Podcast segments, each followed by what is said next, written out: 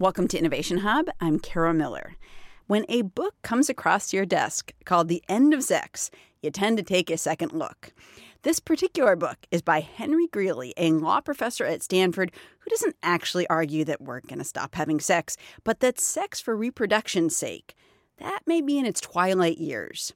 And to be fair, it had a very good run. But the 21st century could mark the end of humans having kids the old fashioned way. Hank Greely is the author of The End of Sex and the Future of Human Reproduction. Hank, welcome. Thank you for having me on. So uh, let's talk about this idea of the end of sex, at least for you know reproduction purposes. To a lot of people, I think that's going to sound totally fantastical. What kind of timeline are you thinking about? So I make a bold prediction in the book that in 20 to 40 years, most babies born to people with good health coverage anywhere in the world will not have been conceived in bed or in the backseat of a car, but will have been conceived in a clinic. And the reason they'll do that is to make a bunch of embryos. In the book, I use 100 as a rough estimate. Do a whole genome sequence, look at all the DNA of each of those 100 embryos, and then pick the one they want most, mainly the one they hope will be healthiest. Hmm. And we should say that to some degree, um, the idea of like having a baby in a lab, that's not the stuff of science fiction. Uh, that's already happening. Like if you have undergone in vitro fertilization, if you know somebody who has, it wasn't sex that allowed them to have a kid, it was a lab. Right. And, and that's actually 1.5% of all the babies born in the U.S. in any given year are the result of in vitro fertilization. Hmm. Plus, you've got another uh, number, and we don't know quite how big this is, but probably another 1% or so who are the result of artificial insemination, mm-hmm. which again is not exactly the old fashioned way of mm-hmm, sex. Mm-hmm. So it's not new, but I think it's going to go from about 2 to 3% of births to over 50% of births in, as I say, 20 to 40 years. Hmm. In some ways, it feels like, you know, people talked about the sexual revolution in the 60s and that the introduction of the pill allowed people to move from having sex eh, largely for reproduction to having sex sometimes for reproduction and and I feel like this is the end of it you know having sex almost never for reproduction having sex frequently but almost never for reproduction right, I right, think right. is where the future is likely to go right so, right now, we have the capability of determining all sorts of things uh, rare genetic diseases like Huntington's disease, or the existence of mutations like um, the BRCA1 and 2 genes that increase your risk for breast cancer. So, why isn't everybody right now uh, testing for those things? Two reasons cost and inconvenience. So, the cost of doing whole genome sequencing, of looking for all of these different genes, is still pretty high. Mm-hmm. Uh, to do it at a rate of accuracy that you'd be comfortable making medical decisions mm-hmm. from is maybe five to six thousand dollars. Now it used to be half a billion dollars 15 years ago. Mm-hmm. And it was $50,000 eight years ago. So it's now down to about $5,000. That's going to get lower. So it'll get be cheaper to test not just for one or two things or five or six things, but to test for everything that your genome can tell you about that embryo, hmm. whether it's diseases, whether it's cosmetic traits, whether it's a little bit of information about future behavior, and whether it's a boy or a girl. Hmm. But the other problem, and I think the more serious rate limiting issue here, is that to do pre-implantation genetic diagnosis, you've got to do in vitro fertilization because you have to have that embryo at day somewhere between three and six so you can take some cells off of it and test them. If you get pregnant the old fashioned way, if you conceive the old fashioned way, at day three through six, that embryo is halfway down one of the two fallopian tubes. Good luck finding it. Mm. So you need IVF in order to know where the embryo is, in order to be able to test it. And IVF is a pain. Yeah. It's expensive. It's literally painful, right? I mean, I, I know people have been through it, and it's yeah. literally very unpleasant thing to do. So I got to say, this is one of those areas where life is deeply unfair. It's not so unpleasant for the guy. Mm-hmm. Providing a sperm sample, usually not unpleasant or risky. But for the woman, uh, what you have to go through to ripen lots of eggs and mm-hmm. then have them harvested is weeks and weeks of shots, mood swings, cramps, And there's even some physical risk. About half of 1% of women who go through egg harvest, egg retrieval in any given year, end up hospitalized as a result. Mm. And it's expensive and usually not covered by insurance. So, all those things, since you have to do IVF in order to do this preimplantation genetic diagnosis, that's going to hold back preimplantation genetic diagnosis until sometime in the next 20 to 40 years. The second big technological change my book foresees comes through. One is cheap whole genome sequencing, but the second one is making eggs and sperm when necessary from skin cells. Hmm. We can take skin cells and turn them into what are called induced pluripotent stem cells. They're kind of like those human embryonic stem cells, which have been so famous and controversial, but they're not made from embryos, they're made from living people's skin. And then you can try to turn those into brain cells, kidney cells, liver cells, heart cells, and eggs and sperm. Okay, so is what you're saying that people are going to be able to go into a lab, you're two, you know, partners in this relationship who want to have a kid, you're going to be able to go into a lab and they're going to be able to scrape some skin cells off of you and turn it into egg or sperm? It, they won't scrape it so much. They'll do a two millimeter punch biopsy. They'll take a little circular bit of your skin out, so small that you just need a band aid okay. to cover it up. And if you were a mouse, we could do this today. It's already been done in mice, both with eggs and sperm. No one has taken it that far with humans yet. People haven't made fully mature eggs or sperm from humans, but they're moving in that direction. And when do you think that this is going to be feasible and we're going to be able to do this? Sometime, in, well, it depends on, on how much effort is put behind it and mm-hmm. also on what countries' regulatory schemes look like. Right. I think scientifically, you could probably get there with humans within the next five to 10 years. Huh. I also think, and I deeply believe this, it'll take another 10 years of safety testing mm-hmm. because you really want to make sure that making eggs this way leads to healthy babies. If you rush into a way of making eggs that turns out to make 10% of the babies seriously disabled, that's an awful thing. Mm-hmm. So one reason I set my prediction 20 to 40 years into the future was because I think it'll take at least a decade or more of safety testing before anyone should be willing to try this and before the FDA or any FDA equivalent in other countries should be willing to approve it. You're listening to Innovation Hub. I'm Kara Miller. I'm talking with Hank Greely, a professor of law at Stanford and the author of The End of Sex and the Future of Human Reproduction. So let's get into some of the potential controversies here. Um, you talked about the expense attached to like genome sequencing. Obviously, we've seen that come way down from millions of dollars to, you know, well under $10,000 now.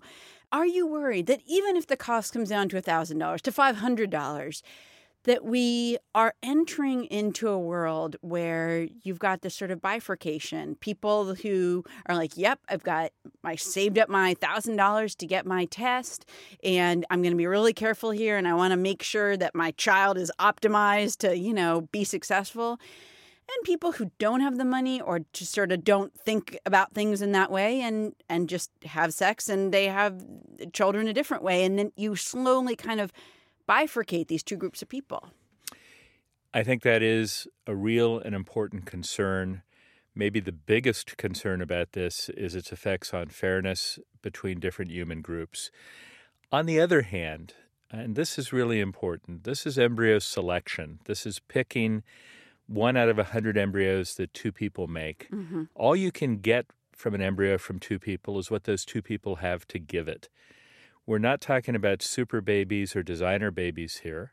We don't even know what genetic variations exist for super babies. We know a lot of genetic variations that cause very low intelligence. We don't know anything about variations that cause higher than average intelligence. So the babies will be healthier. They're not going to be a different species. They'll be, my guess is, 10 to 15% healthier. Adding that onto the already health differentials between rich babies and poor babies would right. be a bad thing. Right, right. But it's not going to be a speciation event. We're not going to turn into two different human species. However, I am an optimist. I think people will be rational enough that ultimately, not at the very beginning, but after a few years, this will be free for parents. Hmm.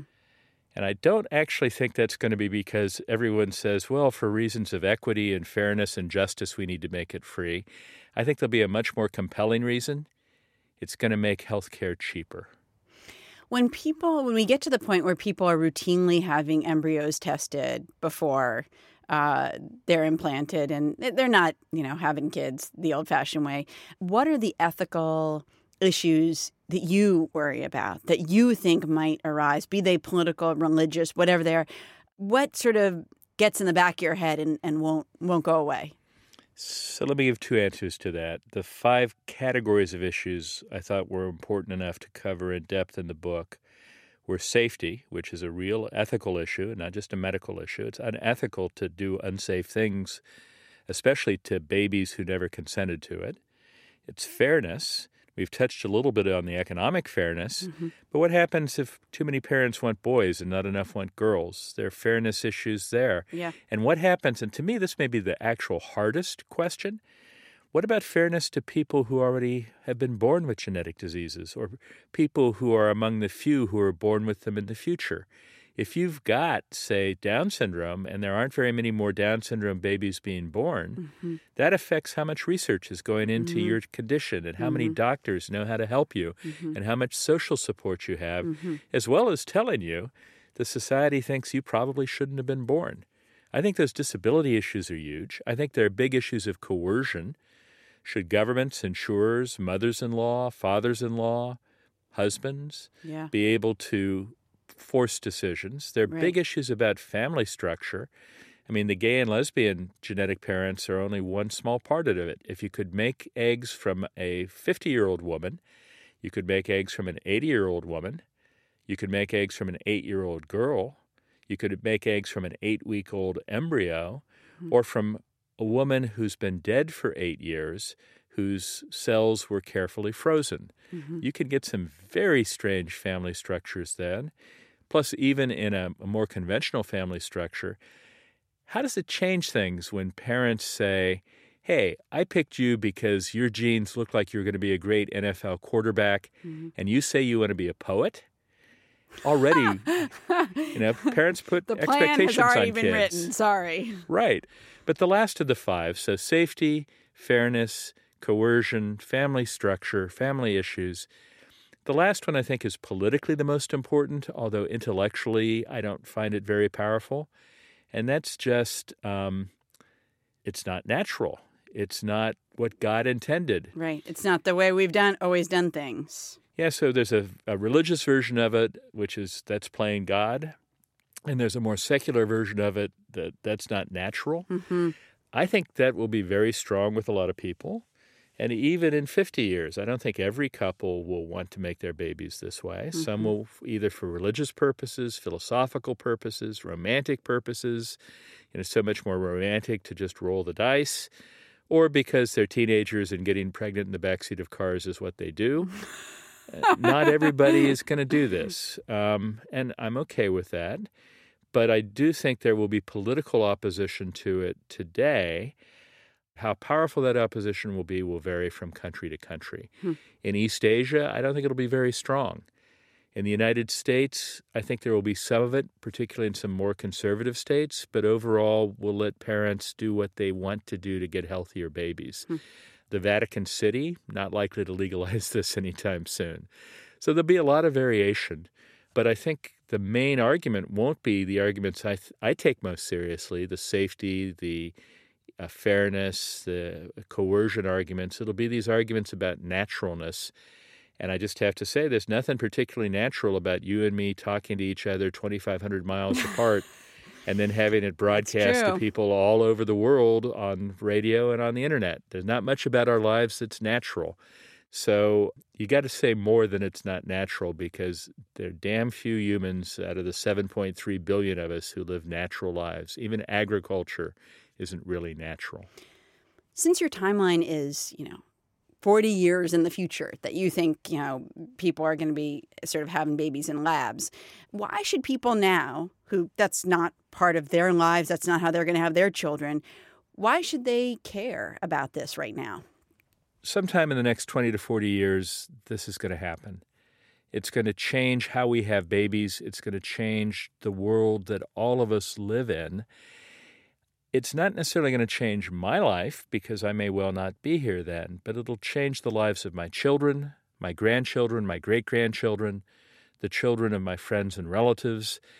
It's important, and I do the work I do in the hopes that if we think about and worry about the implications of new technologies early enough and well enough, we are less likely to create catastrophes. I used to say we could maximize the benefits and minimize the harms, and I realized that was way too optimistic. Hmm. But I do think if we talk about it, we argue about it, we debate it, we study it, we're less likely to have catastrophic failures and avoiding a few catastrophes, particularly when it comes to how we have babies, is, I think, a worthwhile goal.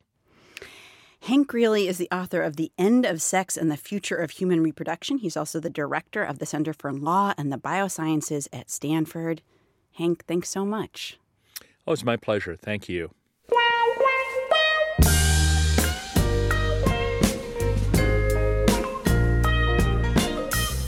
We've got more of Hank Greely's work on our website, innovationhub.org, and more about what can be tested for right now in embryos. Greely says that he believes that many of the political stumbling blocks to the widespread use of labs to make babies may not turn out to be quite the stumbling blocks that you'd assume. As the technology is refined, he says, it will likely first be approved for couples who are infertile. And once it's out there, doctors can deploy it for a much broader range of people.